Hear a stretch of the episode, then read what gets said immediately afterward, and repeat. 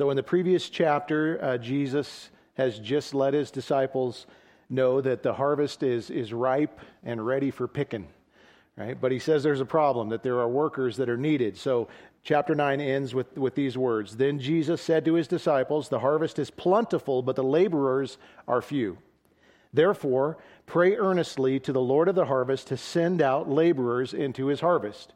Now, now as I was reading this, I was thinking about today and the way things are. And, and most of us um, complain about how businesses can't stay open because nobody wants to work and there aren't employees available. And, and, and we kind of find ourselves, I find myself kind of belly aching about this from time to time.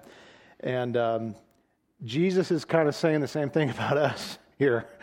It kind of hit me like, oh man, there's not enough workers. And and, and the, the the kind of frustrating thing is this is really important work. The harvest he's talking about refers to people who need to hear the gospel and respond. And the workers refer to those who are willing to, to go out and find those people and engage them with the good news about Jesus. So how sad is it that, that Jesus has to put up help wanted signs in his churches to try to get people engaged in, in the greatest thing that we can be doing on earth? And the big question, of course, is why don't we want to get engaged? Because, and this isn't meant to be offensive at all, but in most churches, what you find are are pretty well-fed, you know, good home-cooking kind of Christians that are taking lots in, and I don't mean food, but but spiritually filling up, filling up, filling up, kind of like a pond that has an inlet, but but if there's no outlet, it, it's going to get kind of stanky and not good. Stick to your notes, Brent, sorry. So, so why? Why why don't people want to get engaged? And, and and there's a lot of reasons, I think, but maybe it's because they're just too busy doing other things. You know, life gets hectic, life, life gets busy, and there are times when when we, you know, just get too busy, and, and but but we always do prioritize what's most important to us. Maybe we assume it's somebody else's job. I'm good at that. You know, somebody else will take care of that. There's probably somebody more skilled and better to do this than me, so maybe maybe somebody else will get to it. Maybe it's because we know we lack the ability, or we lack the courage and confidence to do it. Or maybe, and this one stings the most, it's because we just don't care that much. And I'll be honest and admit that out of, you know, all of the above, I've done. They've all been reasons for me not to get involved. Every one of those things I can I can admit to. Now, as we'll see today, none of those reasons really hold up. In chapter ten, Jesus spurs his disciples to get involved in the mission. And I love how he does this. It's kind of comical. If you think back to chapter nine, he tells them, guys, the workers are few. Uh, we need to pray. We need to pray. Will you guys pray for that? And I can see him saying, yeah, Jesus, we're on that. We're going to pray. We're going to pray that God supplies workers. He's like, great, guys, we'll pray for that. And then they probably go home before they're, you know, they kneel before their beds that night. And Lord, we just want to th- remember our brother Jesus' prayer for more workers and all that. And then the next day they get together and Jesus is like, you guys, God answered your prayers. And they're like, this is great. And then he says, congratulations, you're the workers. It's kind of funny, isn't it? Kind of makes you, you know, think about, be careful what you pray for. It might just work out that way. So what we're going to see is Jesus is going to commission them, he's going to prepare them, and then he's going to send them out. And this should be a pattern that sounds familiar to us, I hope. Who knows? Pop quiz, right? You guys like pop quizzes. Who knows what our mission statement is at the door? It, see, it's pretty nice when you have a cheat sheet. It's right on the wall. I wish my school would have been that way. Making, equipping, and sending. Are you saying I'm blocking the view? Man, ouch, man. Was I, Trey, was I standing? We we chose these this very simple mission statement because we, we feel like it captures the heart of what Jesus is is saying in this passage, but more importantly, what he's saying in another passage, right? Because this might be what some people call the first commission, but there's also the Great Commission. And if you don't know the Great Commission, you should, because these are literally our marching orders as Christians. Matthew twenty-eight, and Jesus came and said to them, all authority in heaven and on earth has been given to me. Go therefore and make disciples of all nations, baptizing them in the name of the Father, the Son, and the Holy Spirit, teaching them to obey all that I have commanded you. And behold, I am with you always to the end of the age. This commission given by Jesus is the very reason Christians exist in the world. Right? So many Christians get caught up in the idea that we're, we're here for something else. Uh, maybe it, it, and it's it's very easy to do. I buy into this as well. You know, we we, we want to put roots down here. We want to we want to live the American dream. We want to live our best life here and now. All of those things sound appealing to me. I get it. But but here's the thing. It's not why Jesus left us here. And if we're just thinking this through at all, if this is the best life, if this is where to put roots down, no, thank you, really. I would just say, if, beam me up now would be my preference. Just take me home, because that's where our best life is. And when we get there, we're not going to miss this place. We're not. It won't even compare. So we need to, you know, kind of keep that perspective. That's where our best life is. Right now, we have the privilege of letting others know about a God who loves them and who's made a way for them to have a relationship with him. And this is something we won't get to do when we're in heaven. It's kind of the one thing we won't get to do when we're in heaven. So we should feel a real sense of urgency. One, because the time is short. And two, because heaven and hell are real and they're eternal. And, and it should matter to us where people end up more than anything else. I find it interesting that we, most of us, I think, would say we believe in hell, but, but we don't act like we really believe it. Because if we did, I don't think the workers would be few. You know? It, it would it would just spur us on to, to action. And Jesus is calling us to action here. And, and the cool thing is he's not only calling us to get involved, but he's also willing to join us. He's willing to empower us to do the work and equip us to do the work, and that changes everything. So as we're going to see in our passage today, Jesus can take ordinary people and do extraordinary things with them.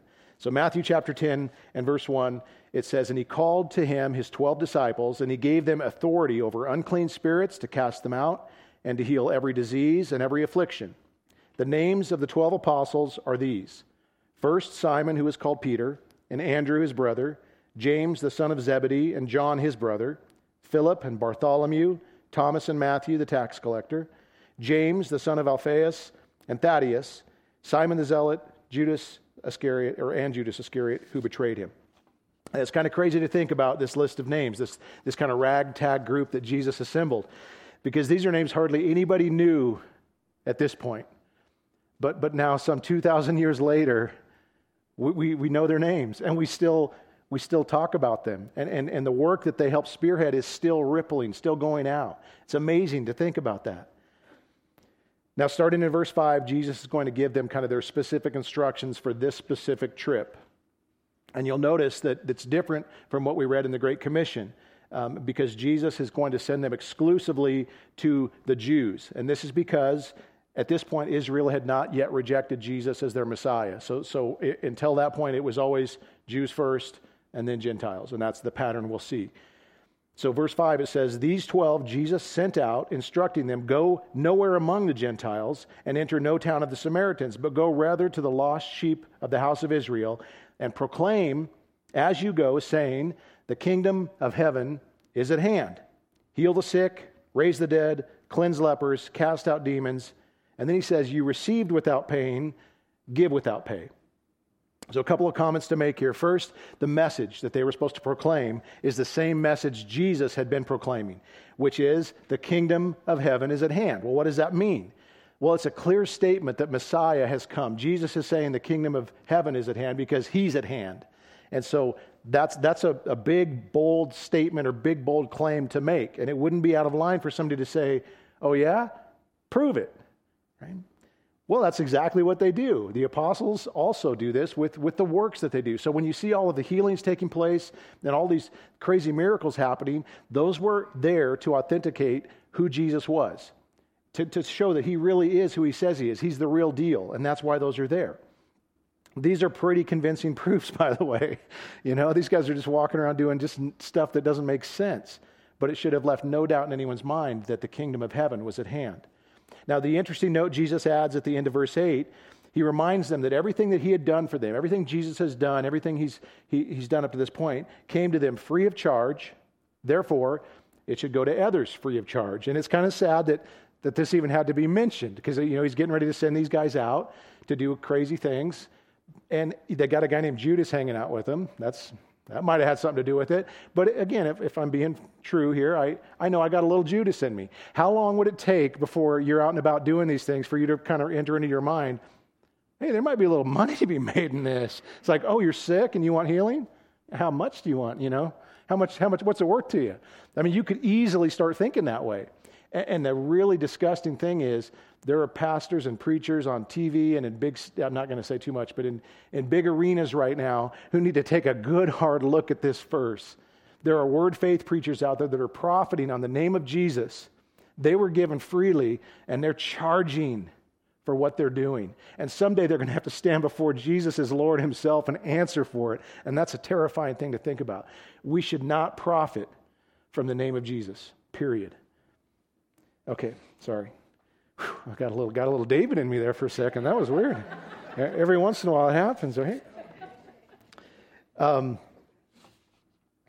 the next section of Jesus' instructions for them also has been misunderstood over the years. Um, verse nine, he says, as, as they're getting ready to go out, he says to them, acquire no gold or silver or copper for your belts, no bag for your journey, or two tunics or sandals or a staff.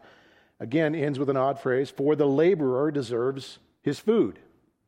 Now, there are some who have interpreted this to mean that Christians shouldn't have any possessions.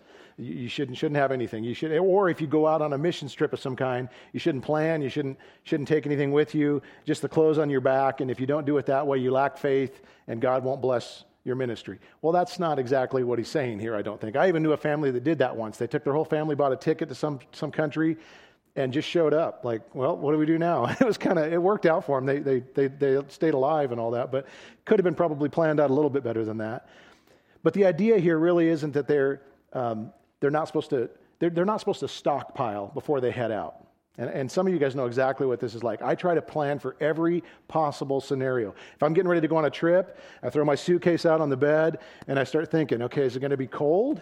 Might be cold. What if it's hot? Could be hot. Are we going to go into water? Do I need to dress up? You know, I start thinking about all of these weird things. And before long, you know, a two-day trip with three suitcases seems a little silly. But but I'm, I want to make sure I'm prepared for whatever might come my way. All that does is weigh you down and slow you down. And that's really the point Jesus is making here. We see this same principle apply to church plants today, where there's this, this mindset, if you're going to start a new church, you can't just start it. You got to plan for, for, you know, I know a guy that's doing this right now in Bend, and, and they've been planning for over a year. And they're trying to get everything situated first, make it all perfect. So you need to have this awesome arena. You got to have the best worship going. You have to have really good kids programs. You have to, you know, all the best stuff, the lights and the smoke, and uh, not really, but, but you, you know, how are you going to do church without all that kind of stuff? And the idea is that if you build it, they will come, right? So, so they got to have it all perfect. But what if we're overcomplicating it just a smidge? We tend to do that. What if it's more of a see who comes and let God build it out from there type of thing? What if we start small with very little and then trust God to provide what we need along the way? And this is kind of what we did, and I'm not taking credit for it like we were smart. It's just the way we did it because we didn't know any different. But eleven years ago, we started that way in a home, in a living room. Didn't have anything. As we grew, you know, we got to about thirty people, forty people in the living room. This isn't going to work. So we found a spot. Well, we don't have any money for a spot, so we, we talked to the, you know, what do we do, God? We want to go here, but he provided a spot for us in a pretty much abandoned, you know, building that's now full of people, but at the time there was nobody there. So we got the first, I think, three months free, and then the next month was like hardly anything, and so we were, okay, we can do this. Well, then we got there and we needed, you know, every time we needed something, God provided it, whether it was money or people or whatever. I remember a church was supporting us a certain amount. It was a big amount of money. And then they told us they were going to stop supporting us. The time had come where it was done. And it's like, well, Lord, and you know, I'm, I'm the one that panics. You know, David's like, it's going to be fine, Brent. And I'm like, well, what are we going to do now? And just at that same time, coincidentally, a family showed up to the church that started giving the exact same amount that that church had been giving us. That's a big amount. You know, again, it's just God's way of saying, got you. We're, I'm going to take care of this. Don't worry about it. And the funny thing is we even got a commercial espresso machine. You might remember we had a coffee house over there. We we thought this would be a great way to engage the community. We thought God was leading us that direction. So we, we wanted to do that. Well, then we started thinking, well, how are we going to afford a commercial espresso machine? They're thousands of dollars. And we were meeting with a pastor in Bend, and he was. we were talking about, I can't remember what we were there talking about. We got done and we were out in the parking lot and we decided to start talking to the three pastors about what are we going to do about this coffee stuff? You know, we can't, we can't do this. And he comes walking out and he goes, oh, I'm glad I caught you guys. Hey, I don't know if it would help, but we have a commercial espresso machine in the back room we used to use for youth and we're not going to use it anymore. Could you guys put it to good use? It's just like amazing to see how God works when we just trust him along the way. Stay a few steps behind him and, and just see where he takes us, you know? So God knows what we need, when we need it, and he can provide it. If we would have waited until we acquired everything to be successful, we'd probably still be waiting, especially if it was, if it was up to me. Um, I suffer from something called analysis paralysis, where I can just think about something for a long period of time without doing anything. At the end of the day, it's better to trust Jesus to supply what we need and not over-plan for every possible in case of emergency situation, because it's kind of fun when you when you see him in his power act for us. So verse ten again ends with this, this saying that, that's kind of interesting. After telling them not to stockpile everything they might need before heading out, Jesus says, "For the laborer deserves his food." This this is kind of neat, because what Jesus is saying is what these guys are doing, he considers to be actual labor, real work. And, and he's saying that there are going to be people out there who also recognize this as work. Well, you think, what kind of work is this? Well, it's kingdom work. Well, who's going to pay for that? And the answer is kingdom people. And that's exactly what we see happening even in our church today. And missionaries do the same thing. There are people that recognize kingdom work and they want to support it. And, and it blows me away. You know, we're going to talk about it at our, at our meeting afterwards, but but what comes in in this church? I, I just, it doesn't even make sense to me. We're, we're just blown away by the generosity of God's people. We don't emphasize giving. We don't make a big fuss about it. You actually have to go find, you know, you have to hunt down places to give if you want to. And faithfully, God just provides for us through the generosity of his people. So I see what this, you know, really looks like. And this is the idea of what we see in verse eleven, when he says, when whatever town or village you enter, find out who is worthy in it and stay there until you depart. In other words, find someone who's willing to host you and provide for you during your stay. So Jesus is sending these guys out into all these towns. They don't have, they don't know where they're going to stay, but he's saying when you get there, you know, ask around. Are there people here that, that seem to be waiting for the Messiah, that seem to be interested in the kingdom, that, that seem to be maybe favorable to who we are and what we're doing? Oh, yeah, yeah, go check check those guys. And so you'd knock on their door and, and you'd say, hey, we're, you know, this is who we are, this is what we're doing. And it says that find worthy people. And it doesn't mean worthy in the, in the sense of like, I thought that was funny, worthy, like I'd walk in with a white glove and be like, let me just check the, okay, you know, what kind of meal do you have planned for me? Am I, are you worthy of me staying in your house? And that's not what he means, because he, you know, that's not at all it. it. It's really receptive. Find people that are receptive to this, and then stay with them. So in verse twelve it says, "As you enter the house, greet it, and if the house is worthy or receptive, let your peace come upon it. But if it is not worthy, let your peace return to you. And if anyone will not receive you or listen to your words, shake off the dust from your feet when you leave that house or town." That's an odd saying. Uh, we don't we don't use that in our modern day, you know, language. That that's what you call an idiom. So we, you know, someday somebody's going to hear us talking about, you know, they were talking about raining cats and dogs, and that made sense to these people. It's like, yeah, we we know what that means. That's one of these phrases here. Shaking the dust off your feet to me sounds like a a, a cool dance move, you know, or something like that. You know, you put your right foot in and shake it all about. That's not what it is. It just it just means, it's good, isn't it? Went to the club last night and I shook the dust off my feet. No, it just means wash wash your hands of it. That that's really kind of what, how we would say it. You can leave that town without regret. You did what God asked you to do. Your conscience is clear, and you can be at peace regardless of the outcome. And you know how relieving this is for people who share the gospel? To know that it's not my job to, to make somebody believe. I don't have to, you know, I don't have to worry about that. God has asked me to, to, to sow seeds, the seeds of the gospel, to make sure I do that faithfully. And if I've done that, God calls that a win. And that's such a relief to me. I can, I can have, I can wash my hands of it once I've done that. Maybe you're called to water, but, but you know who, who does the picking? Who, who actually, it's God who, who who's responsible for that, to make somebody's heart believe, not us.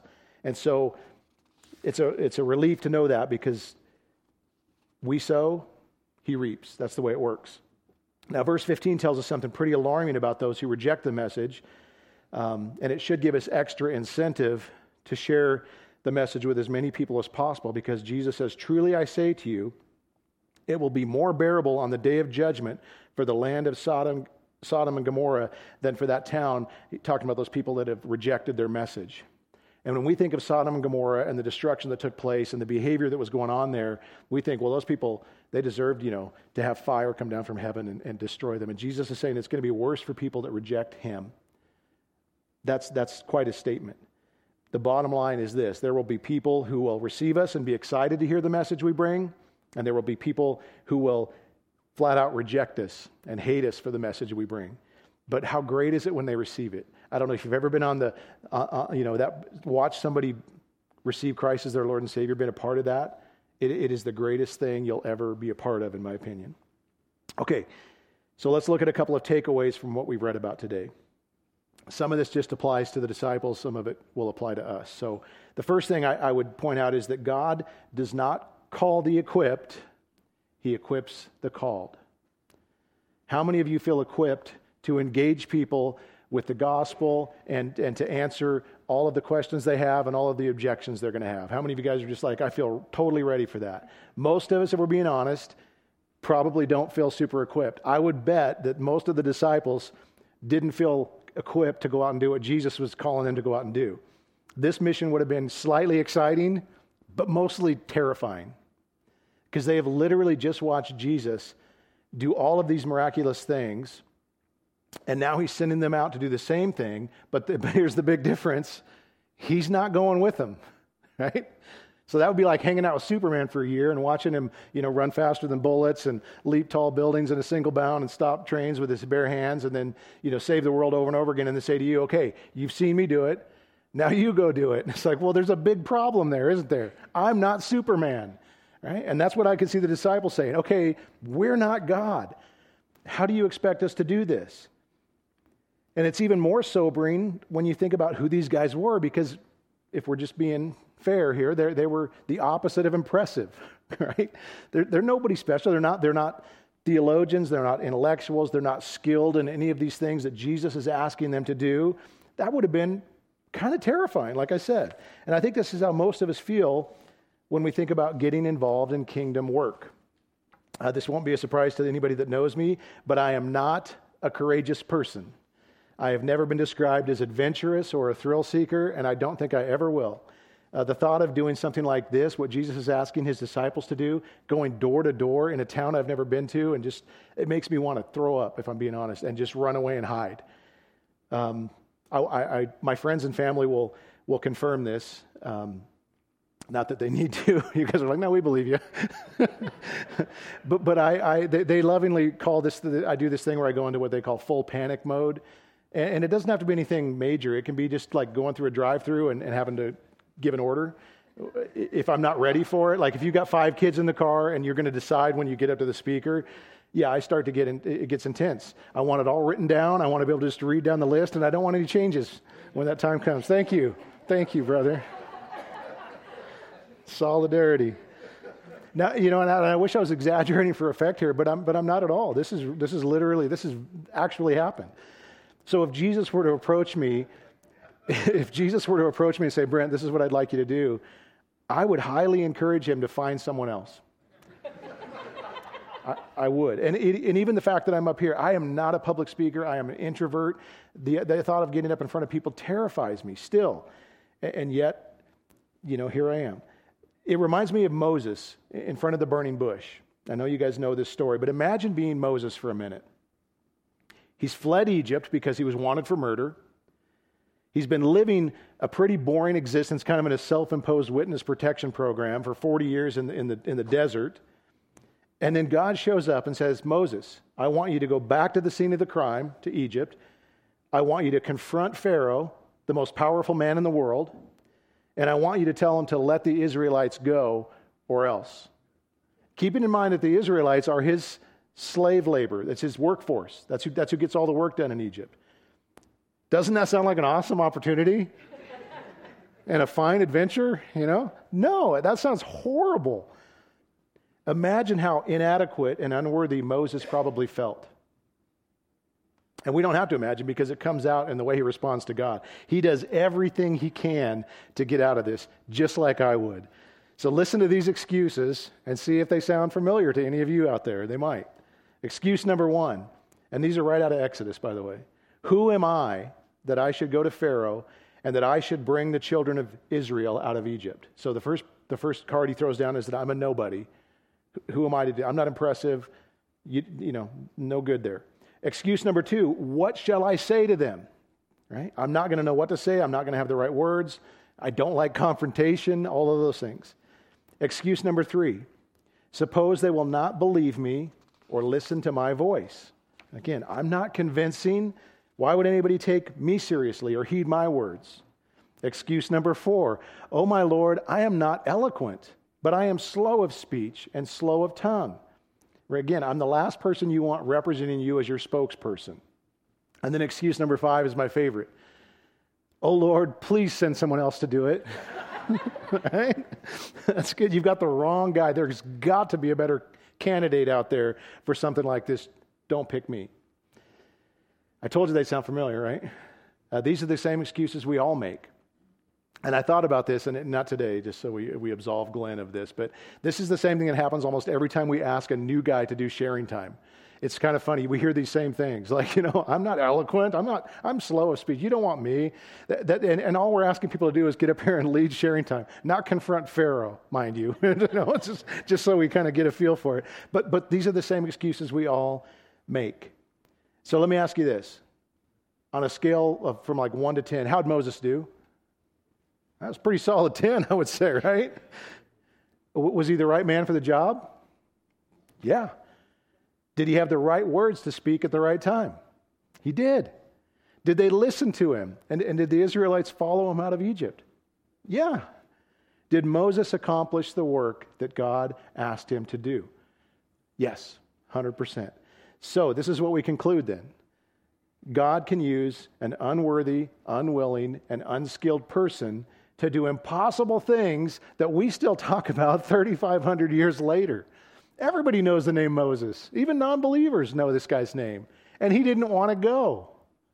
How is that possible? How can someone so ineffective be so effective? And the answer is, is the next observation, that Jesus delights in using the unusable. And this is really great news, isn't it? It is for me. Jesus doesn't need or even want to use like the cream of the crop or the best of the best. He wants people who will be completely dependent on him and on his power, people who know they can't do it on their own, because his strength is made perfect in our weakness. And, and this is the opposite of what, like his dream team looks completely different than the world's dream team. And I couldn't help but think of the nineteen ninety-two Olympics. If you're a basketball person, you, you know, I don't even have to really tell you what I'm talking about right now.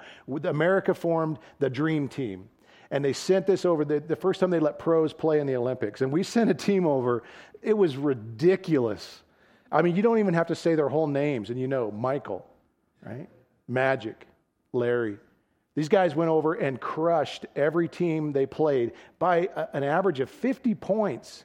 That was the margin in most of these games. And in a basketball game, that's huge. Nobody stood a chance. But let me let me point out, when they stood on the podium to receive their gold medals, which they did, who got credit for what they did?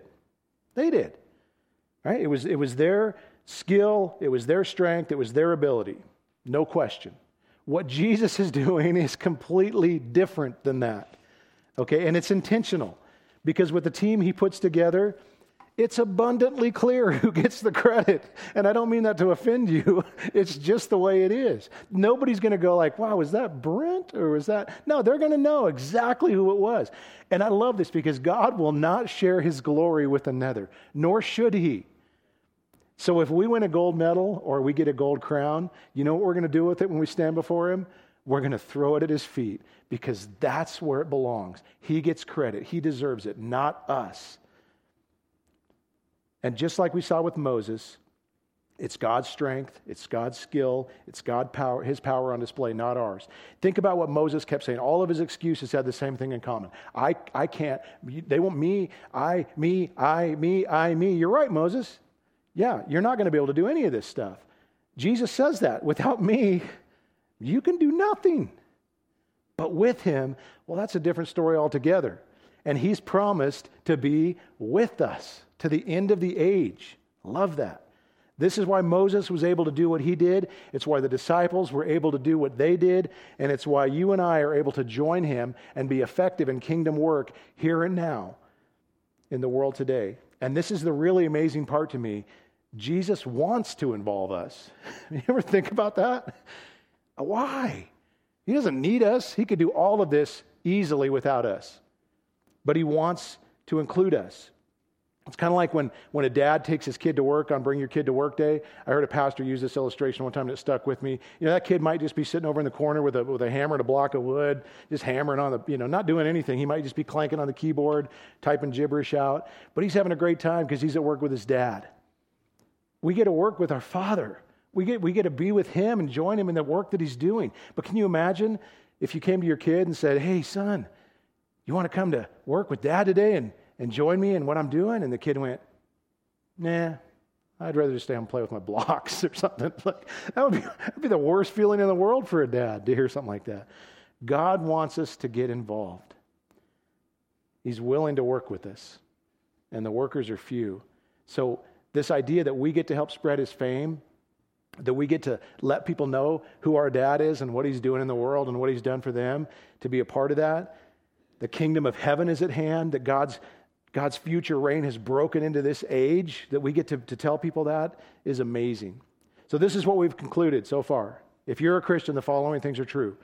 You've been commissioned, you've been sent, you've been given your marching orders, and as we've seen, he will equip you with everything you need as you go. The words to speak, the provisions that you need, the ability, the courage, whatever you're lacking, he can provide. The only thing you need to be, you know, to be effective for Jesus is Jesus. And he says, "I'll be with you." So this is good.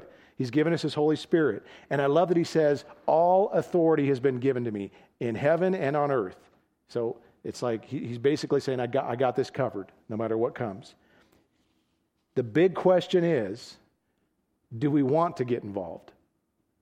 John Piper once said something that still irritates me to this day. I don't like it, and I wish he wouldn't have said it, but he did.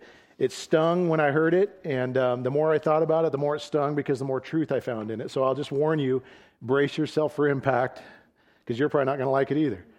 He said that when it comes to getting involved in the Great Commission, there are three kinds of Christian: the goers, the senders, and the disobedient. Eesh. Yeah. As we've seen in our passage this morning, being involved in, in this mission doesn't look the same for everybody. So, so just understand that. For one person, it might be going across the world. For another person, it might be going across the street.